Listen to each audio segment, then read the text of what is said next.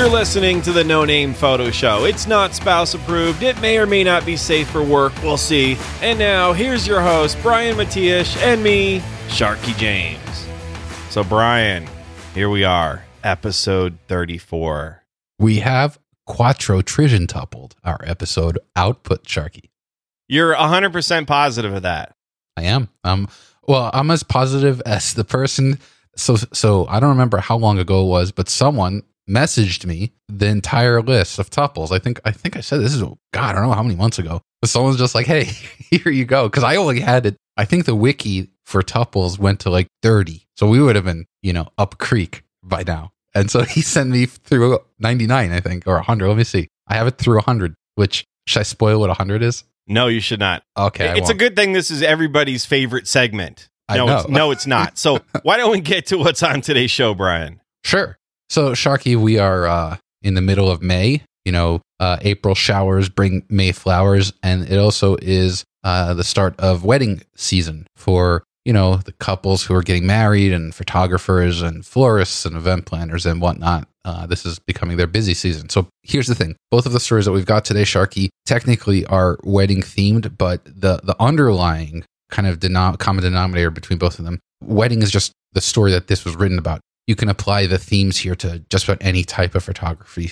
But I, I did think it was kind of serendipitous that both of them are wedding related. So the first one, Sharky, total total clickbait title uh, coming from DIY photography. I, I, saw this title and initially I just again I'm like I don't even want to click on this. But the title's called "Wedding Photography is Dead" by Shelly Mantovani, and here's the thing. As I, as I read more of it i really got into it and by the end i was like yeah this is a great article and it's too bad that it was tainted with this stupid clickbait title. Second one is a video. So the video is picked up by uh, slrlounge.com and the, there's this photographer who another clickbait. That's not really clickbait but it's why i hate the 2470 millimeter f2.8 for wedding photography. It's a short 60 second video but uh, we'll talk about that. Sounds good. And since neither of us shoot weddings.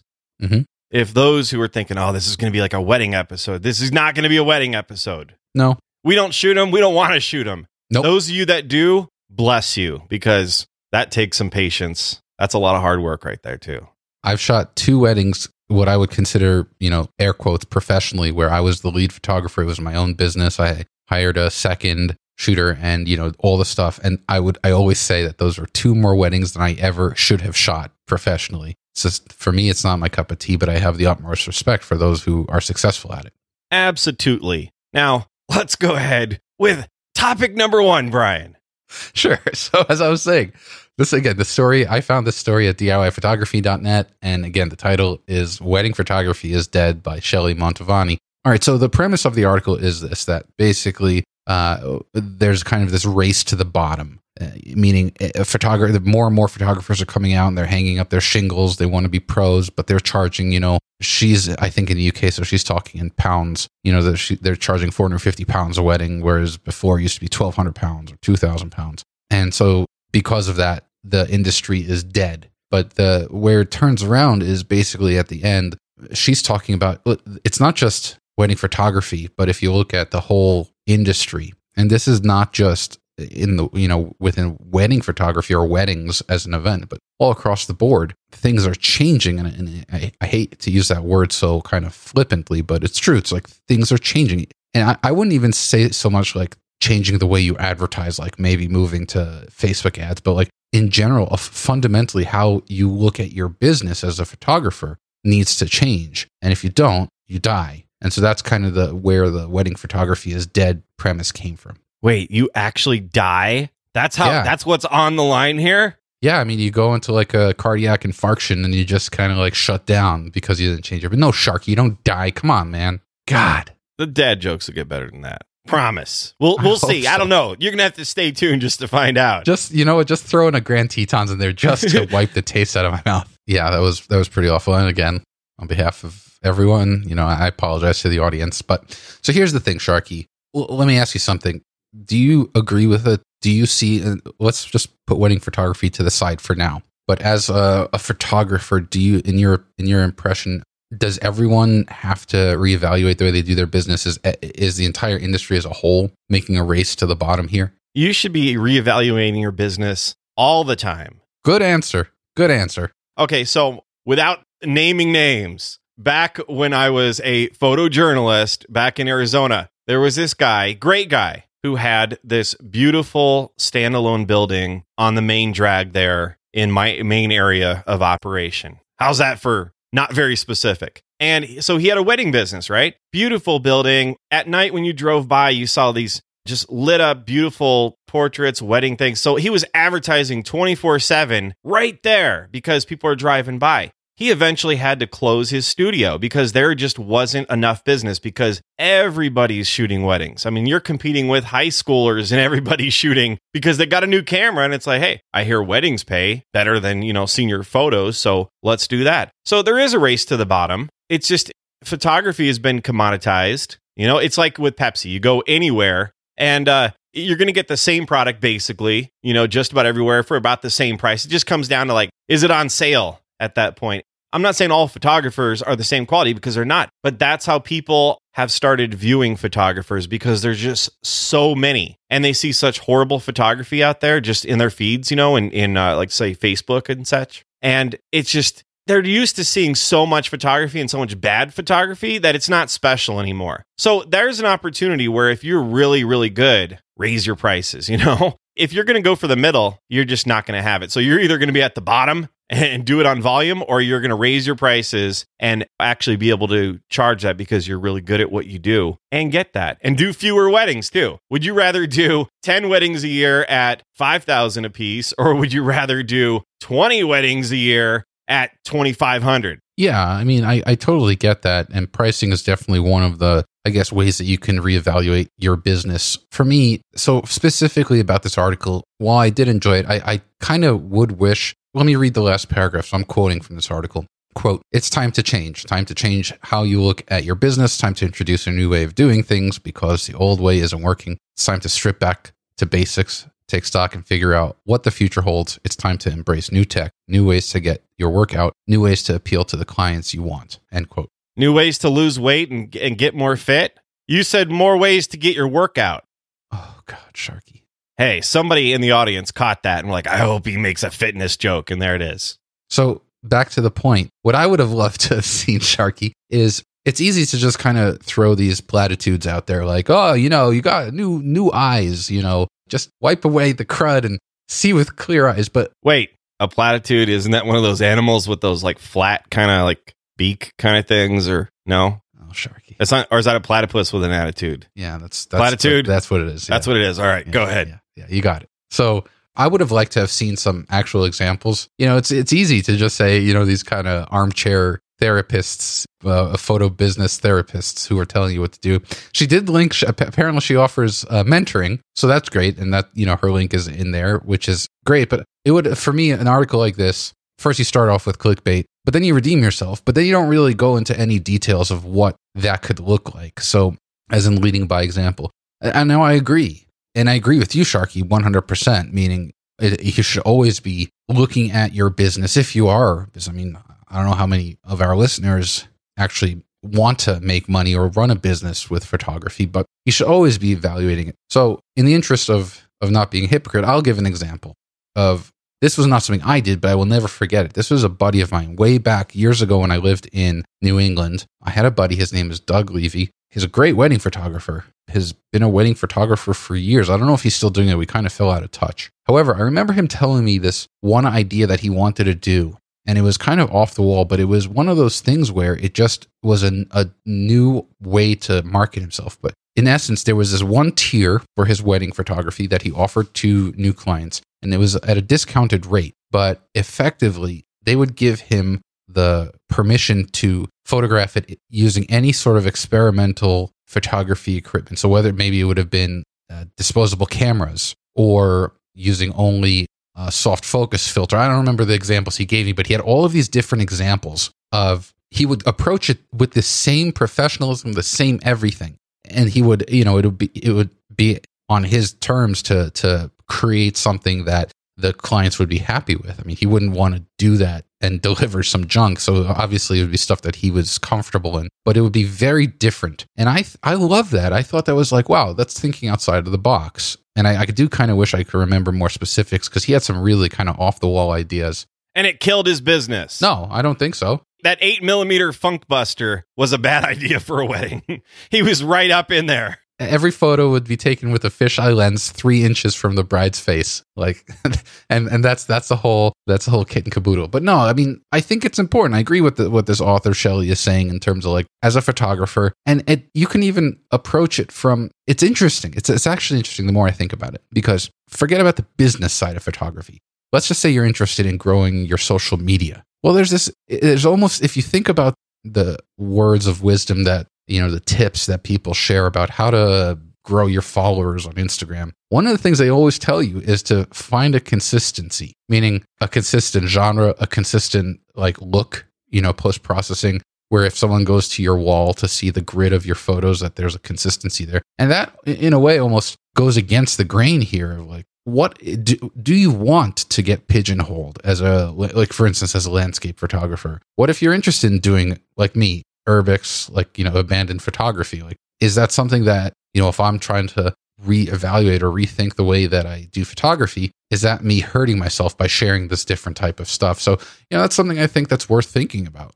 Well, it's like the the age old question now, do I put everything that I do on my website or do I break it out? Because if you go to someone's website and you see sports and you see wedding stuff and you see landscapes, you're like, all right, well, I want a wedding photographer. I don't want this guy or gal that can do just about everything. So it's, I don't know. Who knows these days? I think you need to be prepared to do everything, but you need to market your stuff separately. Because, like you said, if you go to someone's account and it's a hodgepodge like mine is, you're going to be like, all right, I better like hodgepodges. Otherwise, I'm not going to follow this guy. If you follow, let's say, Chris Burkard's photos somewhere, you know, someone features him and it's a beautiful vista and then you go to his Instagram account and it's a bunch of cats and dogs and stuff, you're not going to follow. You want to see more of that. So I think you do have to niche down, but make that stuff separate and promote it separately and just, you know, make it known that you can do just about everything, but you need to present like more of what people want to see if that's the work you want to get. Otherwise, you're just going to look like everybody else. And you want to look like you can master it all too. You know, it's, it, I agree with everything you say. It's totally true because I, I think I brought this up on a previous episode at one point, but we maybe we were talking about business cards or something. And I remember, like on one of my very first business cards, back when I was had the intent of doing weddings and everything, it, it, it had like you know it's a Brian Matiash photography, and it had architecture, commercial, wedding, portrait, everything under the sun, and it just the more I think about it, sure. And this also kind of goes back to what we were talking about in our last episode 33, that open letter by uh, Jason Groupp, where how much of it do you have to kind of like if if you put your shingle out and you say you are a wedding photographer what if in actuality you you enjoy and you're actually good at other types of photography? Like again architecture for example. There is this interesting balance and and I do see people who have multiple accounts. They manage multiple Instagram accounts but they also have multiple websites. To your point Sharky because I do think it's important to delineate or help at least potential clients be able to delineate or differentiate who you are as a photographer if I'm looking, eh, you're 100% right, man. Let's say, let's use Chris Burkard, for example. You see a beautiful coastal surfing shot.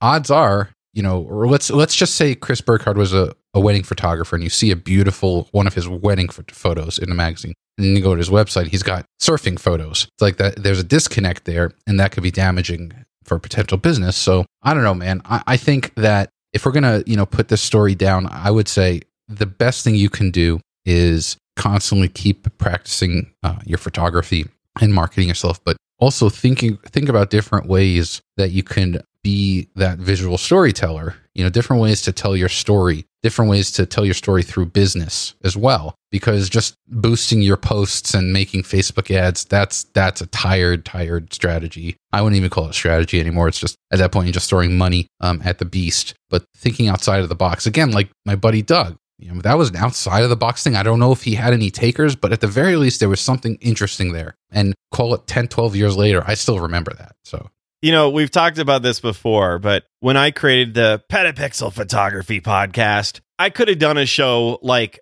all the other guys out there. And I say guys because I don't think there was any female photographers that were doing shows. Come to think of it, I don't think they still do. There's there's hardly any. There should be more. I decided to do a show that I wanted to listen to, and it was something different. And it was wacky. I mean, if you listen to the show, it's wacky. But that's why it's one of the most listened to photography podcasts out there because it is different you have to like put yourself out there. You have to do it well, but you have to do something different. Otherwise, you are a commodity. You're just like everyone else. You're interchangeable. You don't want to be seen as being interchangeable. And then also, it, whether you're in business or not, you know, if your goal is to do really great photography, do really great photography, practice at it, rise above, do something different, attack it from a different angle, and you will grow. That's how you grow. So I don't know. We beat this dead. Yeah, and, and I, th- I hope people enjoyed it because I think it's important it's it's so easy to get just stuck in the quicksand. I've definitely been there, but yeah, we've we've done this one, Sharky. It's good. Let's move on to story number two, shall we?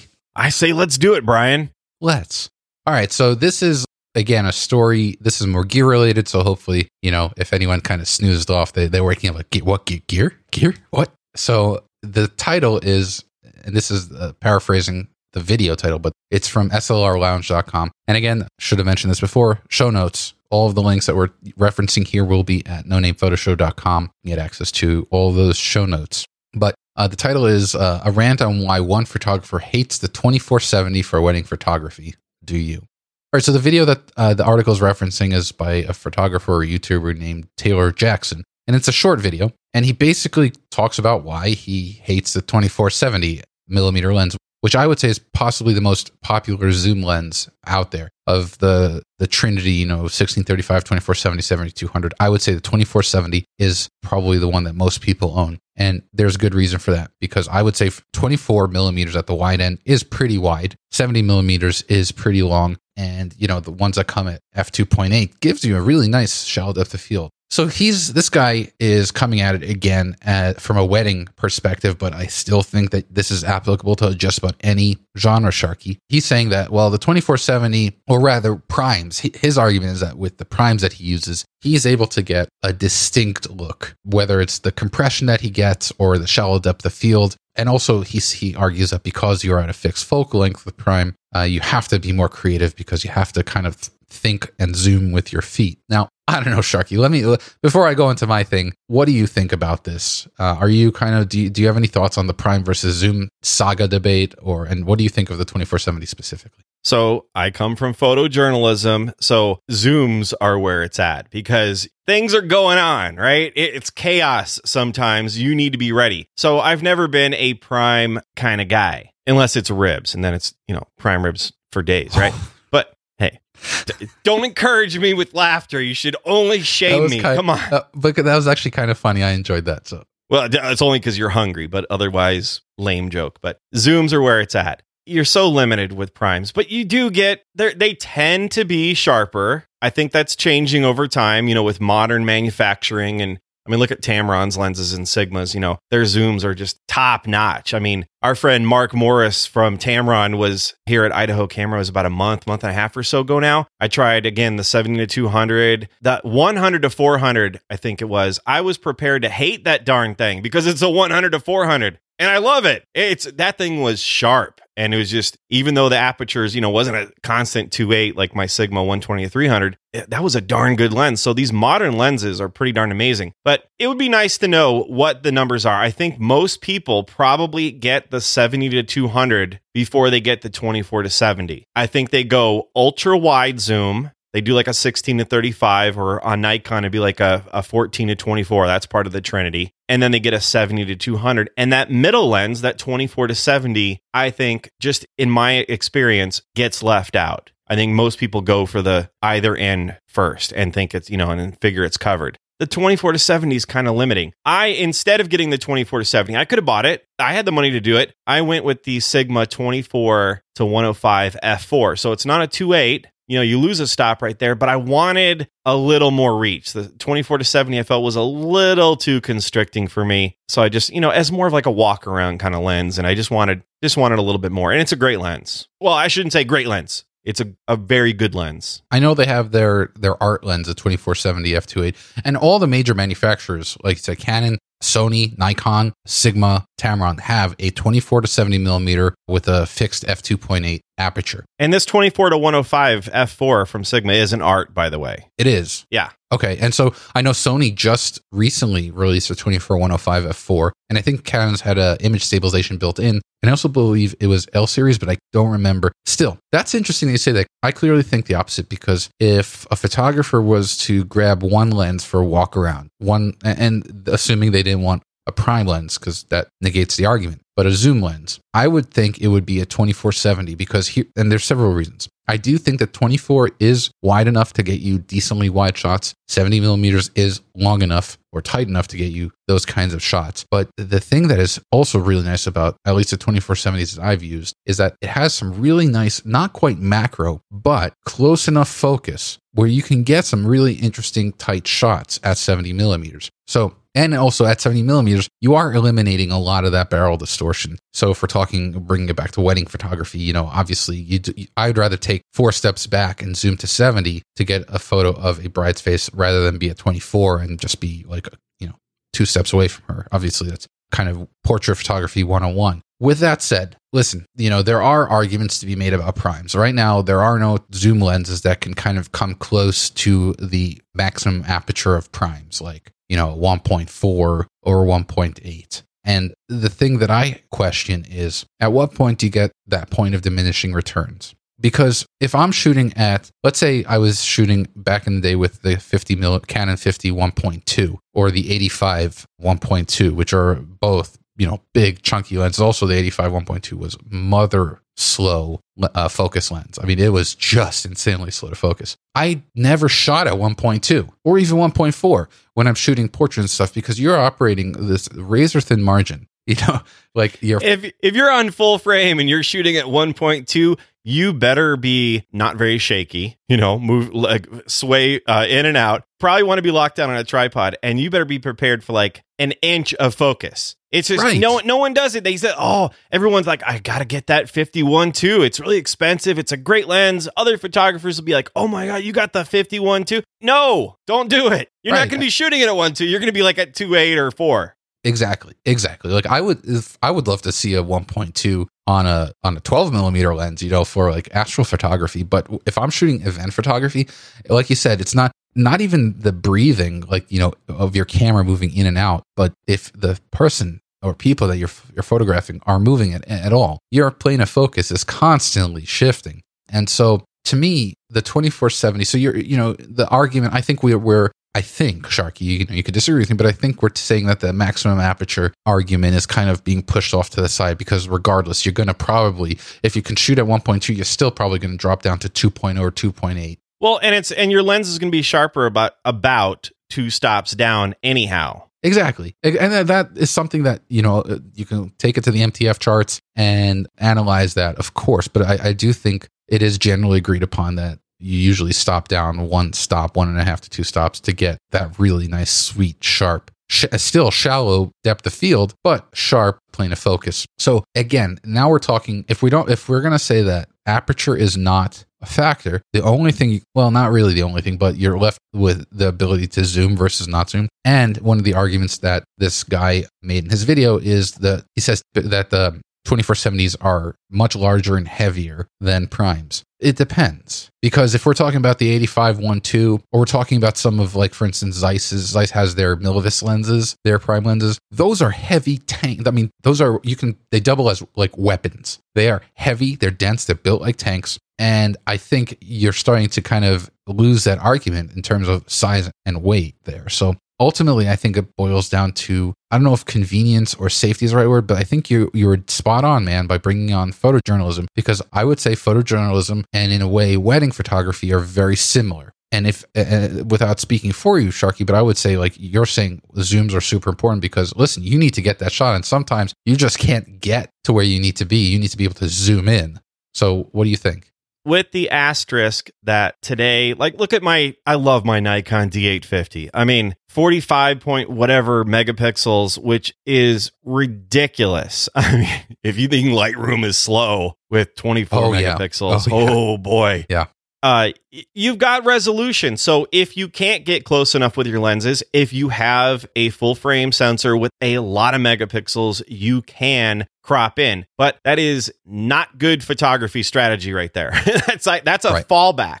Right. That is a complete fallback. When I was a photojournalist, I was shooting with my beloved D700, which Levi Sim still has right now. He's taking it like around the United States, shooting stuff of it for a, a different product thing he's doing. But the D700 was only 12.1 megapixels. So you had to physically get close. I can't count how many times I see people who they're shooting with a not ideal camera and they've got a zoom lens and they're at, you know, they've got like, let's say a 70 to 300. So a, not a great, you know, lens. But the, on the Nikon uh, side, that 7300 is not that bad. They would be at like 70 when they really should have been at like 200 or so. They, they could have zoomed, is what I'm saying, but they didn't. You want to do as much optically as you can because you don't want to zoom in later and then you don't want to stretch those pixels. So you want to put as much of that on your sensor as possible. You know, I encourage people these days to get zooms because they are so much better than they used to be. If you think you have to get a prime just to be a photographer, you are mistaken. Yeah. I'd say get primes when you know what you're doing. Go into Lightroom and it'll show you what focal lengths you mostly shoot at. And just see, you know, as long as you're doing a, a decent range of Okay, so let's say you are fairly new and you've got the 18 to 55 kit lens and you've got a 55 to 2 something, 300, whatever. See what focal lengths you're shooting at. And if you're mostly shooting at like 24, then go get a 24 prime. You know, if you're doing a lot of architecture and stuff, well, then you're going to want a tilt shift lens. So you're going to want to sell your firstborn because those are expensive. See what you need. It's going to, you know, that's going to inform your decision right there. But I don't know. Did we beat this dead? I, I mean, I think I agree with what you said. I think totally makes sense. And I do kind of wish when you say Lightroom, unfortunately, you have to clarify these days Lightroom Classic because I'm still using Lightroom CC. And I, I will tell you that their filter system is woefully underutilized compared to what you can do in Lightroom Classic. So, but, but uh, here's the thing also if we are talking about equivalents, like let's say typically you're shooting with two camera bodies. You're winning photographer, you're shooting with two camera bodies. For me, imagine if on one camera I had a 2470 and on the other I had a 70 to 200. Imagine there I've got 24 to 200 effectively, you know, between the two cameras. Whereas if I was just shooting with two primes, I'd have, let's say, maybe a 24 or a 35 and maybe an 85. And that's it. So I would approach the wedding photography the same way I approach how I shoot landscapes. Meaning, when I'm in Portland and I've got the gorge and I've shot the gorge a thousand and one times, I almost always now just go with some primes and I'll change it up. I'll do because I have some, I have primes, I have Lensbaby lenses, and I have my my Sony A7. Well, and you know what focal lengths that you're going to need because you've shot that stuff before. You're like, okay, I need a 24. I don't need a 24 to 70 zoom with me. Right. I'm not going to be at 70, so I'll bring the 24. But but the, here's my point though: is if it's something that I'm just you know, and it's kind of goes to your point in terms of like if you can really tell yourself like, listen, I've shot the gorge so many times, I'm gonna go with just something off the wall to challenge myself. Or if I do know that yeah, I'm mostly shooting at ultra wide angle focal lengths, I might just bring a uh, one of the the Loxia lenses because they are so much smaller and lighter. Or I will bring something completely different just to challenge myself. However, when I go to somewhere new, when I'm traveling somewhere new, like when I went to Abraham Lake earlier this year, never been there, I would rather be safe than sorry. And like you said, zoom lenses have come such a long way. When I went to there, I, I, I brought a 1635, a 2470, and a 100 to 400. No primes because I did not know what I needed. Also, I didn't want to be caught like, you know, if I needed to get longer and I only had primes, but I couldn't. So, anyway, you're right. We beat this to death, Sharky. I just think that right now, if it was years ago, primes, I think, had the uh, advantage. And I still think, like, I'm a Zeiss lens ambassador. I love my Zeiss primes. Uh, I use them all the time. However, I wouldn't, I would just be disingenuous if I said that the zooms have not, co- I mean, they've closed a gap. It's because of modern manufacturing techniques, modern materials, computer aided design, etc. They've got this stuff so figured out. Look at Tamron, all these Tamron OEMs for a lot of companies. A lot of people don't know that. They do amazing work. They hold more patents than most companies do for lenses, you know, and they've got this stuff figured out and they've got it really dialed in and it's only going to get better. But it's so good right now. The zooms are just, I mean, some of these modern zooms are tack sharp Yeah. throughout the whole range. You don't have to, and you don't get the vignetting like you used to. They're pretty darn amazing. You really can't complain as a photographer. But it's we, we live in great times. You could get away with zooms these days. You don't need primes anymore. Done. Done. All right, Sharky, What, Brian? what's on your gear shelf? I tell you, to an episode, we're gonna run out. Pretty soon, it's gonna be like, what's on my bookshelf? Sure. All right, so asterisk, one of my sponsors over at the Petapixel Photography Podcast is Tether Tools. Tether, great guys, great company. By I said guys, I mean guys and girls, of course. My uh my buddy actually who long who's Wes Maggio, who was at Wacom for God knows how many years, just recently moved over to Tether Tools. He's there now as well. So, Tether Tools, if you're going to obviously tether your computer to your camera, you want to have good stuff, right? So, we'll over time, I've got a bunch of Tether tool stuff. Over time, we'll go through probably every single darn cable and such I have. But the classic, when you think of Tether Tools, I think most people probably the first thing that comes to their mind is the jerk stopper. The jerk stopper doesn't just stop jerky photographers, it uh, which it does really effectively, I might say. It keeps your cable from yanking out of your camera. Just think about that. Do you want anything yanking out of your camera? No, you do not. That's very bad. Just like look at with Apple, for instance, how they have the MagSafe connector and everything. So if someone were to trip over your power cable, it's not going to bring your your uh, laptop with it. The jerk stopper attaches to the little little grommet thing or whatever it is that you you know attach your camera strap to that no one uses anymore. It attaches to that and it attaches to the cable, you know, like a few inches down or so. And so that is going to keep your camera and your cable from doing really bad stuff. It's not going to yank out of your camera. You don't want to do that. So you want to get a jerk stopper. They're like, it's like 21 bucks. And if you're tethering, you have to get it. $21 to save your camera and also, you know, a fairly expensive lens. Well, yeah, it's a fairly expensive lens attached to it. Whatever else you have attached to your camera, including the cable, you need to get a jerk stopper. 21 bucks. Very nice. If I may, if you want to save 10% off, tethertools.com and use the offer code petapixel 10 P E T A P I X E L 10. So there you go. It saves you like a couple bucks off that. Now, what's on your gear shelf, Brian? Very nice, Sharky. Well, so what's on my gear shelf is not actually on my shelf. It's on Nicole's shelf, but it's really cool. And I hope that by including it, she'll let me use it one day because I really want to use it. So the reason why this came to be in our house and specifically on her gear shelf is I guess Fujifilm just recently announced and released a major firmware update to their camera lines, which to me is is just phenomenal. Essentially, the firmware that they updated almost killed the need for people to buy their newest camera body, the XH1, I think, which is go ahead, Sharky. I'm going to tell you why it's not, though. Okay. Tell what you're going to talk about the XT2 probably Yes. firmware update. I talked about that in my show. Go ahead and talk about that. And then I'll tell you why you should get the XH1. Well, I'm not going to get any because I still like my Sony gear, but she was really happy. So Nicole has been doing a lot more video for her stock portfolio on Stocksy, and she became disenchanted with using her DJI Osmo Mobile, which has been a previous gear pick of ours. So she wanted to use uh, a gimbal. So the problem was that with the XT2, there were some things that for video it was lacking. Like you couldn't record log in camera. Log is some people refer to it as raw for video, but it's really just kind of a desaturated, lower contrast video with all the information there, so that when it's time to color correct and uh, exposure adjust and, and grade, you have a lot more kind of wiggle room. So they brought that to the firmware for the XT2 in camera log, but they also brought 120 frames per second recording at HD, which is 1080p resolution, which is really nice, and among uh, a few other things, uh, like I think focus bracketing as well. The gear pick, I'll just get to that, and then uh, Sharky, you can have your say. Is uh, so she ordered the DJI Ronin M gimbal. So it's this gimbal. It's really sweet. I mean, it comes with a stand, and you know it does all sorts of calibrations and balancing. But once it's done, once it's calibrated for the camera and balanced, Nicole took some of our dogs in the yard, and I, I have to say, I mean, it's just cinematic. It's smooth, uh, and you can really see the difference. Now, I know that gimbals that that whole market has exploded in recent years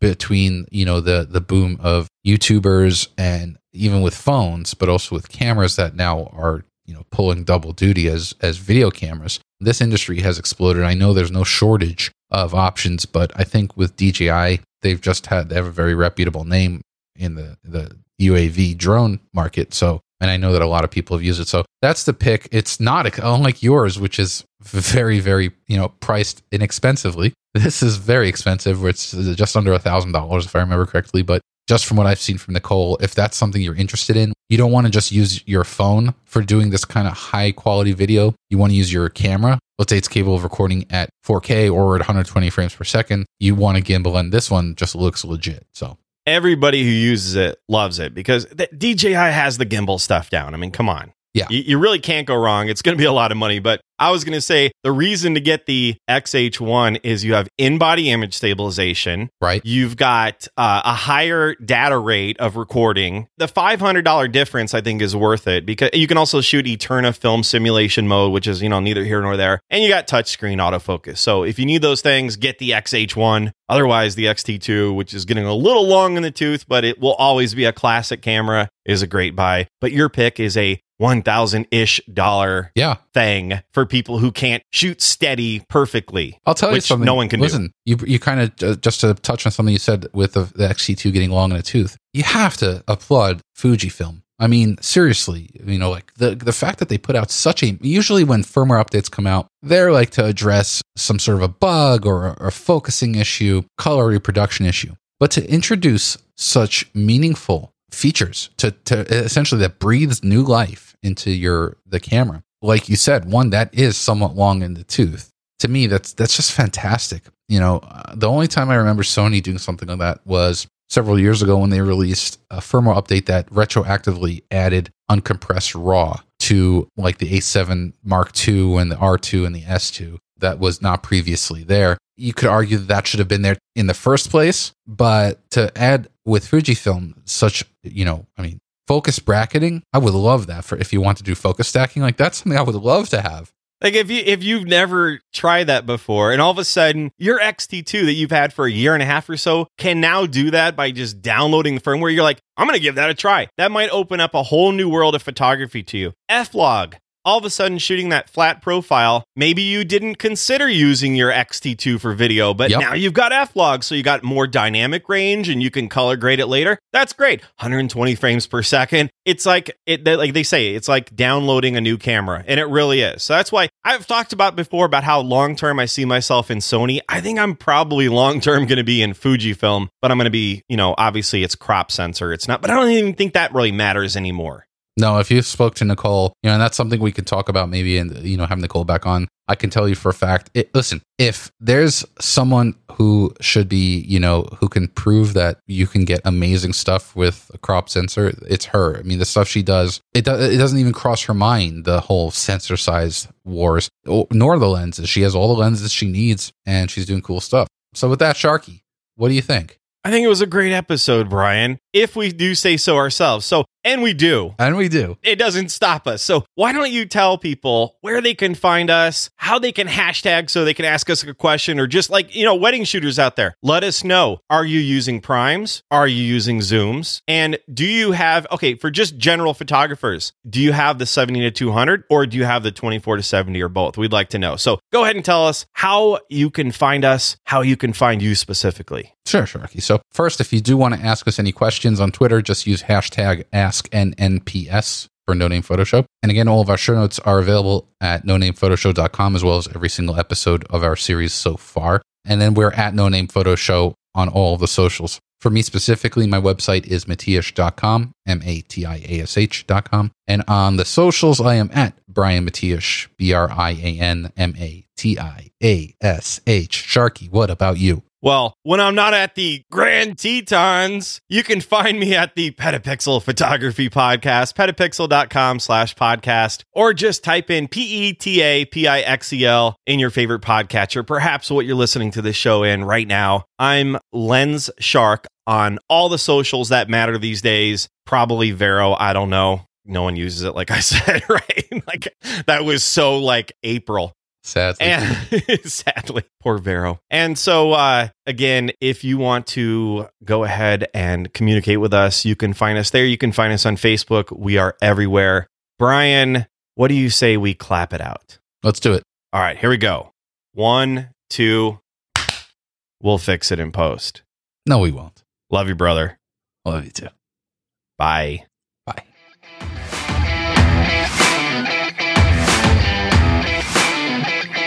Thanks so much for listening to the No Name Photo Show. Sharky and I would be thrilled if you would subscribe in whatever podcast app you're using and tell a friend. So how about we do this again in the next episode? Yeah, let's do that.